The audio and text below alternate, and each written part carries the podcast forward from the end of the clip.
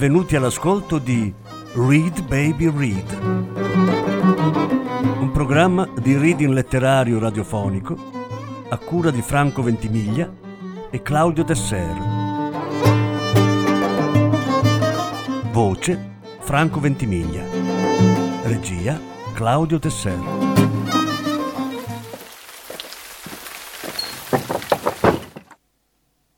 Massimo Carlotto la pista di campagna.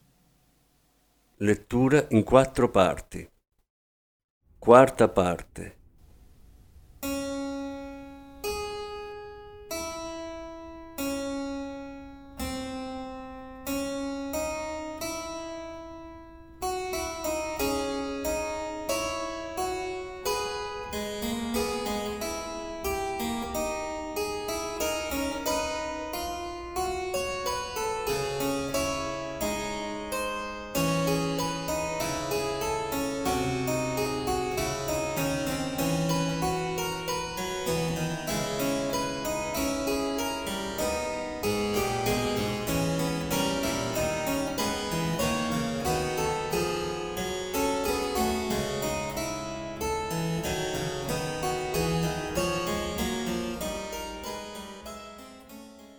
Lo squillo lo svegliò nel tardo pomeriggio. Ho deciso di non fidarmi, disse De Simone. Mio figlio rimane qui con me. Hai fatto bene, ribatté Campagna. Tua nuora ha scritto di proprio pugno una lunga confessione e vi ha venduti a un prezzo stracciato. Hai fatto male a puntare su quella troia e rinunciare al mio aiuto per arrivare a Boef. Niente affatto. Come ti ho già preannunciato, farò in modo che Tinko si convinca che siete stati voi a fotterlo e si vendichi come solo lui sa fare. Ho letto che la sua specialità sono i tre ferri da calza piantati nel fegato, che garantiscono una lunga e dolorosa agonia. Ma questo già lo sai, altrimenti non ti saresti disturbato a chiamare. Non sognarti di spaventarmi con queste minchiate, sbirro, ridacchiò De Simone. In questo campo ho più esperienza di te. Ho sempre pensato che avessi le mani sporche di sangue e mi fa piacere che tu me lo stia confermando. Il trafficante ignorò le sue parole. Sono giunto alla conclusione che togliere di mezzo Boef sia un affare per tutti. Forse te lo posso consegnare insieme al tuo braccio destro proprio a Padova, ma devo avere la garanzia che tu abbia capito il senso delle mie parole. Ti riferisci a togliere di mezzo? domandò Giulio. Il concetto mi è chiaro come può essere a un poliziotto in uno stato di diritto. De Simone lo ignorò ancora una volta. Quello sbirro del cazzo continuava a provocarlo. Quanto tempo abbiamo prima che scatti l'operazione? Non lo so, ma credo che manchi davvero poco. Ho bisogno che tu mi avverta un attimo prima. Mi chiedi tanto per essere uno che non si fida del sottoscritto. È l'unico modo per consegnarti Tinko. Campagna riattaccò, preoccupato e devastato dai dubbi. Era davvero all'altezza di gestire da solo un'operazione con criminali di quel calibro?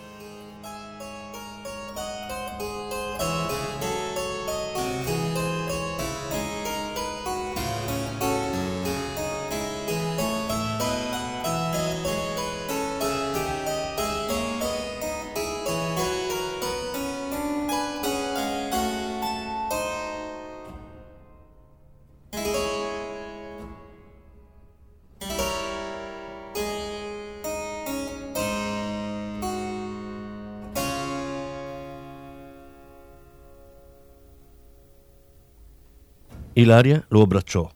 Papà, puzzi! esclamò, ma continuò a stringerlo forte. Hai ragione, bambina mia. Ora mi butto sotto la doccia. Dov'è la mamma? Ancora in cantiere. Ma ha detto di prenderti tranquillamente ammazzate quando tornavi a casa. Allora stai disubbidendo a tua madre. Tanto ci penserà lei. È molto incazzata? E come al solito ha ragione. Ti comporti sempre male. Campagna si staccò dalla figlia. E ti pareva? Sbottò iniziando a togliersi la camicia. Era appena rientrato e aveva già voglia di cambiare aria. Moglie e figlia gliel'avrebbero fatta pagare cara e tanto valeva rassegnarsi. Invece si sbagliava. Gaia finse che non fosse successo nulla e si limitò a evitare espressioni e gesti particolarmente affettuosi. Almeno fu l'impressione iniziale di Giulio, che si addormentò subito davanti al televisore seguendo una trasmissione sul sequestro di un ragioniere legato a un poliziotto sul viale del tramonto.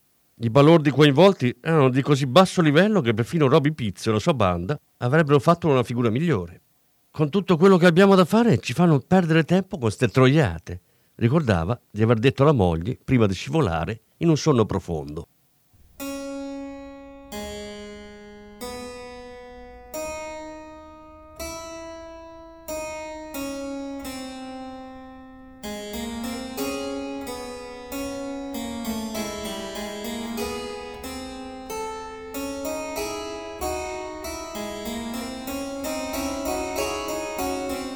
Il mattino seguente tornò in ufficio più o meno in orario.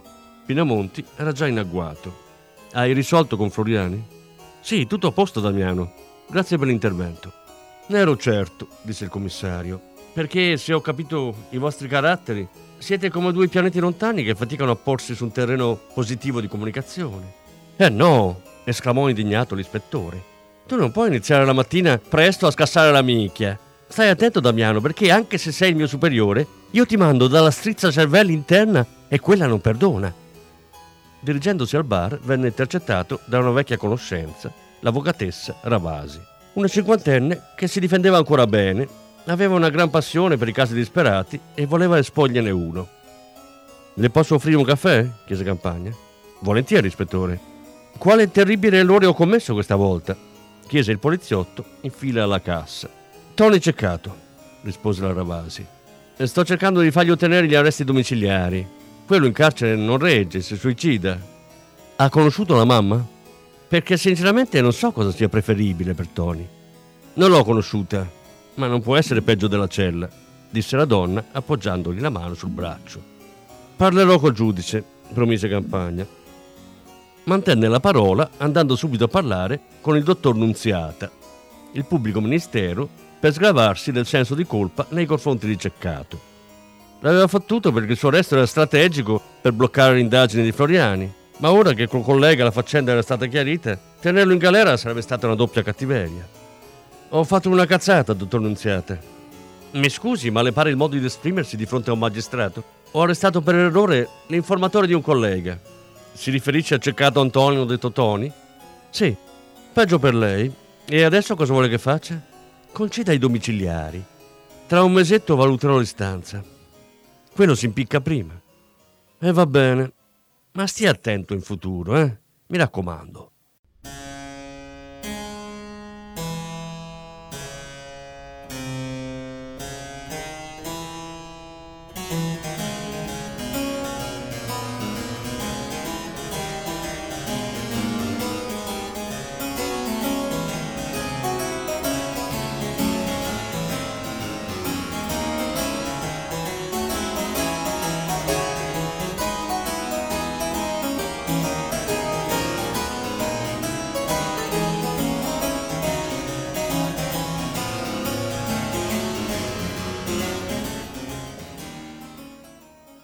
Nel tardo pomeriggio incontrò Floriani al bar della solita area di servizio dell'autostrada per Bologna. Ma perché batti questo posto? Che ha di tanto interessante? domandò incuriosito l'ispettore. Sto cercando l'autista di un tir che trasporta droga e armi, rispose. È un turco. L'ho visto una volta sola, ma non dimenticherò mai la sua faccia. Gli ho teso una trappola e spero che abbocchi. Che cosa ha fatto? Floriani prese il portafogli ed estrasse un pezzo di lama di coltello spezzata circa 3 cm dalla punta. Questo è il ricordino che mi ha lasciato nel costato. Quando lo trovi, se ti serve aiuto, ricordati che sono a tua completa disposizione. Grazie, ne terrò conto. Novità sulla banda dei bulgari? In realtà è italo-bulgara, precisò il sovrintendente capo e iniziò a raccontare che Tinko Boef l'aveva messa in piedi grazie alla presenza a Padova di un suo lontano cugino che aveva fornito la prima base di appoggio. All'inizio la cocaina arrivava per via terra, ma poi il mafioso, bulgaro, aveva sentito parlare di De Simone e della sua abilità nell'organizzare trasporti via mare quando era coinvolto nel traffico d'armi. E così si erano conosciuti, si erano piaciuti ed era nata la banda vera e propria. In città ormai c'erano diverse basi e ognuna si occupava di rifornire una regione in particolare. Il giro d'affari era notevole, dato che ogni mese riuscivano a far affluire almeno 2000 kg di cocaina. De Simone Senior era stato in grado di mettere in piedi una piccola flotta di navi mercantili che si liberavano della merce a largo delle coste italiane, trasbordandola nelle tre barche a vela gestite dal figlio Luca, che si avvaleva della complicità di altri due skipper e di un paio di marinai, tutti insospettabili e incensurati. E avrebbe continuato a funzionare tutto con la precisione di un orologio svizzero, commentò Giulio, se Lidia Guolo non avesse iniziato ad andare a letto con Gigio Marcella e raccontare quello che non doveva. Floriani addentò un panino. Ma nella stragrande maggioranza dei casi è così che nascono le indagini e le operazioni. Una frase, una confidenza, una scopata sbagliata. E poi arriviamo noi. A proposito, disse con la bocca piena, domani mattina all'alba li arrestiamo tutti. Nessuno mi ha avvertito. Il dottor Lopez ti ha tenuto fuori. Ha detto che sei occupato in un'altra indagine.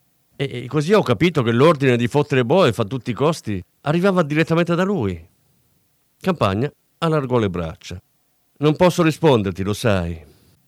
Però posso dirti che le prossime ore saranno di merda, perché dovrò prendere una decisione dannatamente difficile. Giacomo Floriani gli tese la mano. Buona fortuna allora. Inutile dire che non ti invidio per niente.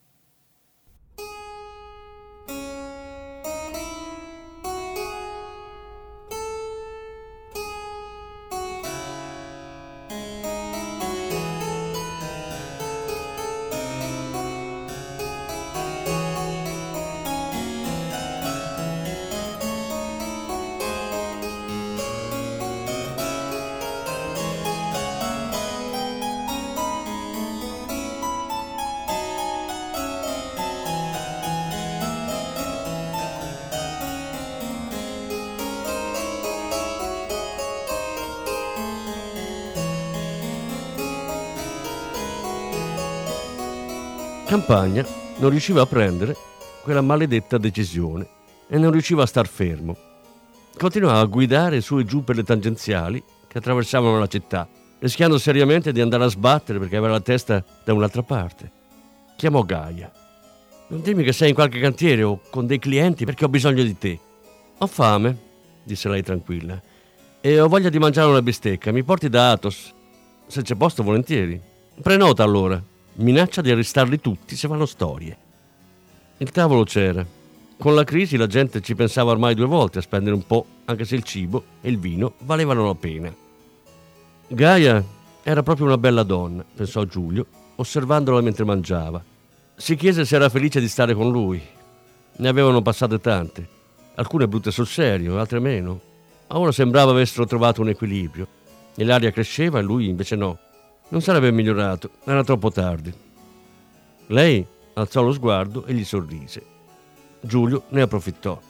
Ho fatto un accordo con un farabutto che include una telefonata, ma se lui mi frega mando a puttane un'operazione grossissima. E? lo incazza la moglie. E molto altro ancora, tra cui la mia carriera. Gaia incrociò le dita delle mani sotto il mento con un gesto che Campagna giudicava di un'eleganza innata. Le persone normali hanno una montagna di problemi, che le opprimono e rendono l'esistenza complicata, a volte una vera schifezza, disse a voce bassa. I poliziotti non sono normali, perché oltre ai loro problemi ne affrontano altri che sembrano, e a volte sono, insormontabili, e che riguardano la vita, la morte e la libertà delle persone. Non ti capisco, Gaia. Cosa vuoi dire? Che devi seguire il tuo istinto. Sono tanti anni che fai questo mestiere. Affidati all'intuito e all'esperienza rispose con un sorriso mesto. Scusa, ma queste storie mi mettono addosso un'ansia terribile e non riesco proprio a conviverci perché non mi riguardano. Ormai dovresti averlo capito. Scusa tu, non volevo coinvolgerti in questa faccenda. Si affrettò a dire Giulio che si sarebbe preso a schiaffi. Che poi comunque è ingigantito. Lo sai come sono fatto? Mi piace farmi vedere al centro di faccende importanti, ma sono le solite fesserie da sbirri di provincia. Gaia gli prese la mano e la strinse forte. Segui il tuo istinto e non farmi stare in pensiero, tagliò corto. E ora gradirei quel tortino al cioccolato caldo. Tu prendi la crema catalana e ce li dividiamo. In quel momento l'ispettore decise che avrebbe chiamato De Simone. Con la scusa di una sigaretta veloce, uscì dal ristorante e accese il cellulare di Lidia Guolo. Domani mattina all'alba, disse tutto d'un fiato e poi riattaccò.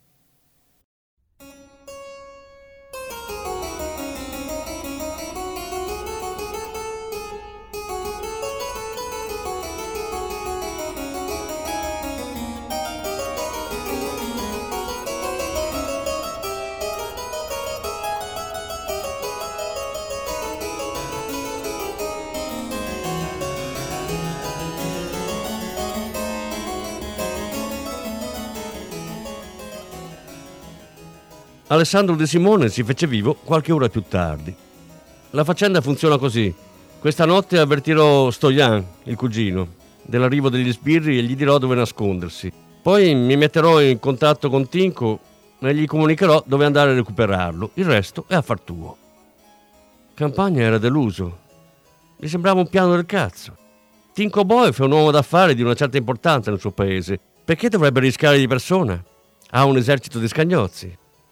Il trafficante sbuffò spazientito. Parli così perché non conosci il personaggio. Tinko, prima di tutto, è un mafioso bulgaro e non penserà nemmeno per un attimo a affidare la salvezza di un cugino di primo grado degli estranei. Vedrai che arriverà ben armato e in compagnia di Anton, il suo braccio destro, che è suo nipote, un altro stramaledetto parente. L'ispettore, di fronte a tanta veemenza, rinunciò a discutere. Dov'è il nascondiglio? Domandò. Nella periferia di Abano Terme, una palazzina di quattro appartamenti appena costruita e ancora disabitata. La zona è ideale perché è isolata, scarsamente frequentata e confina con la campagna. Ti mando un sms con l'indirizzo esatto. L'ispettore si precipitò a verificare il luogo. Era perfetto per nascondersi, ma anche per quello che gli frullava in mente da qualche giorno. Non osava definire un piano perché non aveva ancora deciso quale sarebbe stato il suo ruolo.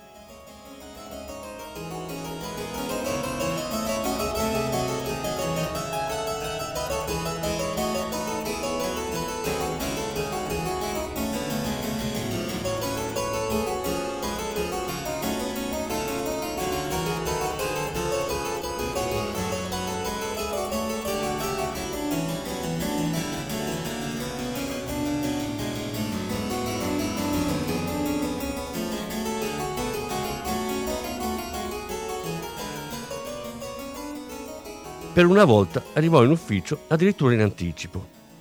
Alla sezione antidroga si festeggiava alla grande e l'eccitazione serpeggiava in attesa della conferenza stampa di metà mattina. La banda italo-bulgara era stata sgominata e tutti gli affiliati, eccetto Anton Boev e Luca De Simone, erano stati arrestati in diverse città del nord. Erano stati recuperati quasi 300 kg di cocaina, un mucchio di soldi e sequestrati immobili. Gli interrogatori erano in pieno svolgimento. Nessuno degli arrestati padovani aveva mai avuto a che fare con la giustizia. Erano tutti incensurati e regolarmente occupati. Giulio incrociò Floriani e si felicitò con una pacca sulla spalla. L'hai presa poi quella decisione? chiese il collega. Sì, ma devo ancora verificare se ho fatto bene. Si unì all'euforia generale ancora per qualche minuto, poi si defilò e scese in armeria. Mi servono due caricatori di riserva, spiegò al responsabile. Il collega non fece storie e gli fece firmare il registro prima di consegnargli 30 proiettili calibro 9 Parabellum. Campagna lasciò la questura e telefonò a Roby Pizzo. Oggi è il gran giorno, annunciò. Chiama i tuoi ragazzi ma lascia a casa la signora. Non la voglio tra le balle. Si incontrarono da Eugenio. Campagna si presentò con un tablet su cui aveva trasferito le foto scattate col cellulare del rifugio dove si nascondeva il cugino fuggitivo di Tinko Boef e della zona circostante. In questa casa ci sono una trentina di chili di cocaina che Stojan è riuscito a salvare, ma soprattutto oltre 500.000 euro in contanti. Mentì in modo spuderato, anche se era ipotizzabile, che l'uomo non fosse scappato a mani vuote. Il bulgaro è solo, ma porte e finestre sono blindate. Entrare è impossibile. Dovete aspettare che lo vengano a prendere. So con certezza che arriverà un'auto con due persone e quando lui sarà uscito e avrà caricato le borse con droga e quattrini, allora e solo allora potrete entrare in scena e rapinarli. E non hai nemmeno idea di quando arriveranno, chiese Samuele. Ogni momento è buono, anche se ritengo probabile che si faranno vivi stanotte. Saranno armati fino ai denti e con il dito sul grilletto, osservò Gigio. Stavolta dobbiamo mettere in conto la possibilità di un conflitto a fuoco. Sono i rischi che si corrono quando ci sono parecchi soldi di mezzo, intervenne Pizzo. Così tanti non ne abbiamo mai visti. E potrete emigrare con una certa tranquillità economica, aggiunse l'ispettore, che sperava con tutte le sue forze che non cambiassero idea. È stata una carognata mettere in galera Tony, disse Gigio. Un paio di giorni va ai domiciliari, ribatté Campagna. E comunque ho dovuto farlo per bloccare l'indagine del collega a cui Tony Aveva spifferato quello che sapeva. A quest'ora rischiavamo di essere tutti nella merda fino al collo. L'ispettore si alzò. Fate questo colpo e andate fuori dai coglioni.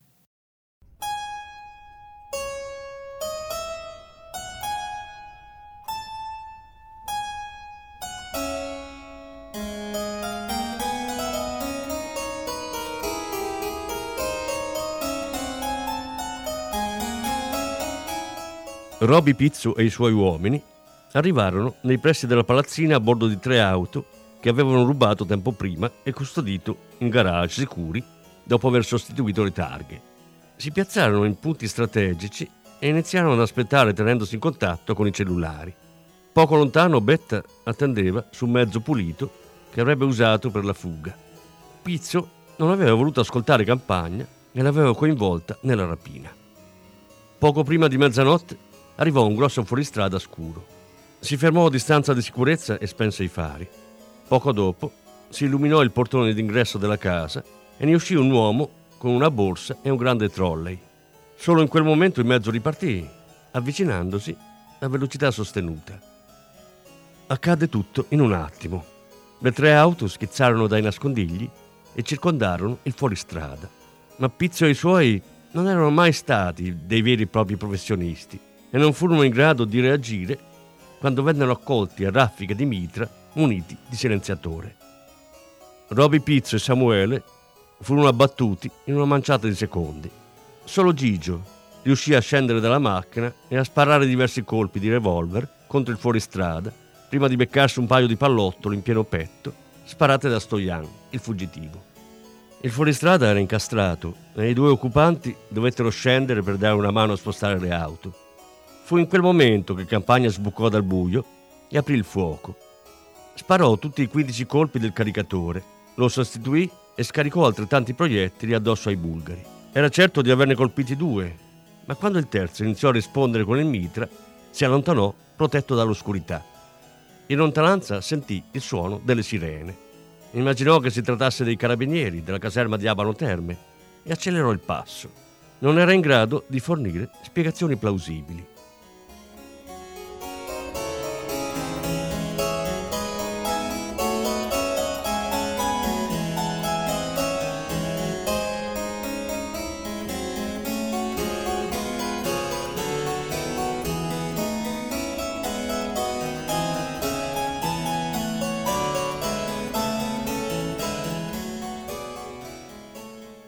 Il mattino seguente, mentre si radeva, ascoltò alla radio la notizia di un conflitto a fuoco tra bande di narcotrafficanti nella tranquilla cittadina della provincia padovana, che aveva causato la morte di quattro uomini, il ferimento di uno e l'arresto del fuggitivo Stojan Boev.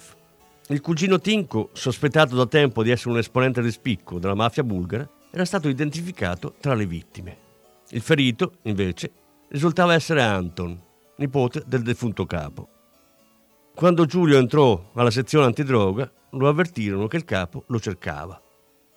Sei stato trasferito alla sezione antirapine, annunciò il dottor Lopez in tono piatto. Prenderai servizio domani. Oggi occupati di passare le consegne ai colleghi. Nessun cenno alla morte di Boef, al collega vendicato, nessuno scambio di occhiate. Campagna non obbedì al capo e uscì dalla questura. Aveva altri progetti Prima si recò a trovare Betta, la moglie di Roby Pizzo. Sono venuto a dirti che non finirai in carcere, disse l'ispettore. È tutto quello che posso fare per te. Li hai fatti ammazzare, biascicò la vedova. Conoscevano i rischi che correvano. Nessuno li ha obbligati. Poi si recò in ospedale. Pinamonti, Floriani e altri colleghi stazionavano davanti alla porta della camera dove era ricoverato Anton Boef, discutendo animatamente sulla sparatoria perché erano stati ritrovati bossoli di proiettili in dotazione alla polizia, notizia che non sarebbe certo stata data in pasto ai giornalisti, ma che suscitava alcuni interrogativi su come fossero finiti in mano alla criminalità. Come sta il bulgaro? domandò Campagna. Una pallottola sul fianco, nulla di grave, rispose Pinamonti. Posso entrare un attimo? Perché? Voglio solo guardarlo un momento, borbottò. Mi è venuta un'idea e voglio verificarla. Accomodati, disse il commissario. Magari riesce anche a farlo parlare. L'ispettore puntò dritto al letto e avvicinò la bocca all'orecchio del mafioso. È stato Alessandro De Simone a tradirvi, sussurrò in un pessimo inglese. Anton Boef finse di non aver capito. Campagna uscì dalla stanza e rimase a fare compagnia agli altri fino a quando non arrivò il magistrato con l'interprete. Passo alla sezione antirapine, comunicò a Pinamonti e a Floriani. Il commissario rimase senza parole e leggermente offeso per essere stato tenuto all'oscuro della richiesta di trasferimento. E invece Giacomo si complimentò e poi aggiunse a bassa voce: Come ti avevo detto, non sei proprio tagliato per l'antidroga. Tu sei uno di quelli capaci di creare certe alchimie che alla fine scatenano misteriosi fenomeni, come il conflitto a fuoco di ieri sera, dove hai lasciato addirittura la firma. Ti riferisci ai bossoli? Era importante che il messaggio giungesse forte e chiaro ai bulgari. Non si ammazzano gli sbirri. Ho anche promesso alla vedova di Pizzo che non finirà in galera. Hai fatto bene. Infine Campagna accese il cellulare e chiamò Alessandro De Simone. Allora siamo a posto, disse il trafficante. Io sì, tu no. Di che cazzo parli? Ho appena detto ad Anton Boef che sei stato tu a tradirli. È meglio che tu e tuo figlio cominciate a correre, perché tra un po' i bulgari dichiareranno aperta la caccia. Perché l'hai fatto? balbettò De Simone. Perché Sareste stati gli unici a cavarvela a buon mercato, mentre in questa storia tutti hanno pagato un prezzo. E poi perché i conti vanno chiusi, De Simone, e i nostri erano aperti da troppo tempo. Sei un uomo morto, campagna. Massacrerò la tua famiglia, farfugliò il trafficante in modo confuso. Se vuoi salvarti e dare un futuro a tuo figlio, vi conviene costituirvi alla frontiera. Posso arrivare nel giro di due ore. Alessandro De Simone non diventerà mai un infame. Io invece credo di sì, disse Campagna. E comunque tengo il cellulare acceso, così quando sei pronto mi chiami.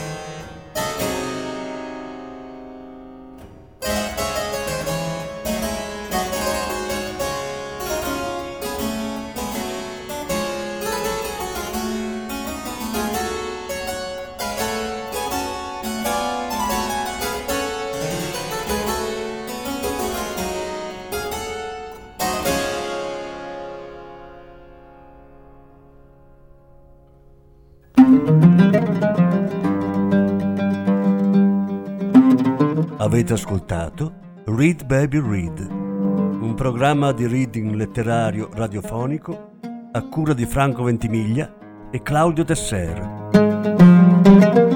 Grazie per l'ascolto, alla prossima settimana.